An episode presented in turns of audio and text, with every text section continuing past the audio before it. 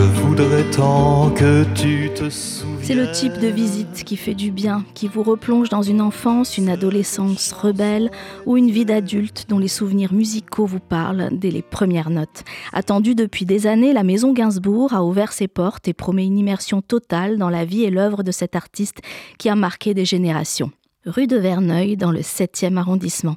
Une maison, un musée, un bar. Trois lieux en un pour rappeler la légende d'un artiste parti trop tôt et qui aurait tellement à dire en ces temps sombres que nous vivons. Une maison d'abord parce qu'elle fut un lieu d'inspiration, de création à part entière à laquelle Gainsbourg était tant attaché. Un lieu conservé intact par sa fille Charlotte depuis la disparition de son papa il y a 32 ans. Elle explique Mon père était un esthète et il est devenu un collectionneur. C'est une maison remplie d'objets où on ne pouvait rien bouger.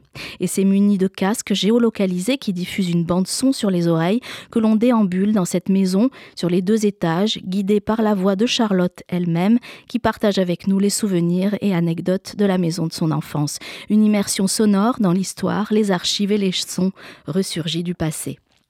Place au musée ensuite. Quelques encablures plus loin, composait-elle un musée national de collections permanentes et de collections temporaires. Un parcours en huit chapitres permet aux visiteurs une plongée dans l'univers créatif de Gainsbourg à travers plus de 450 objets originaux.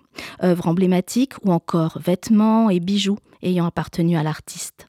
Un dispositif d'écran diffuse de rares archives, rares ou inédites. Ici, c'est Gainsbourg qui raconte lui-même son parcours. Enfin, l'expérience se termine avec le Gainsbar, un café et piano-bar qui revient sur les premières années de la carrière musicale de Gainsbourg, alors qu'il se produisait en tant que pianiste dans les bars et les cabarets de la capitale.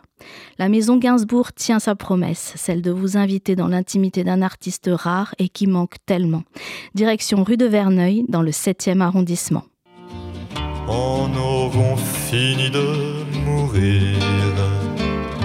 Et ce jour-là, mes amours mortes